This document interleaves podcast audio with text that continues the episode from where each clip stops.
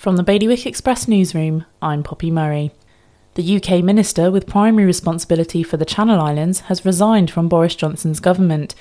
Lord Wolfson made the decision over the Prime Minister's handling of parties held at number 10 while the country was under strict COVID restrictions. Meanwhile, the pay gap between men and women in government in Jersey has increased from 18.3% to 24.3% in just two years. The census in Jersey has revealed that there were over 4,000 vacant homes in the island last year, meaning that almost one in 10 private dwellings are empty. And CT Plus has suspended the night bus service in Guernsey with immediate effect because of threatening behaviour towards drivers. For more on all of today's stories, visit bailiwickexpress.com. Your weather for today will be mainly sunny, with some mist or fog patches, mostly early morning. The wind will be variable or southeasterly, light force 1 to 2, and there will be a top temperature of 17 degrees. That's the latest from the Bailiwick Express news team.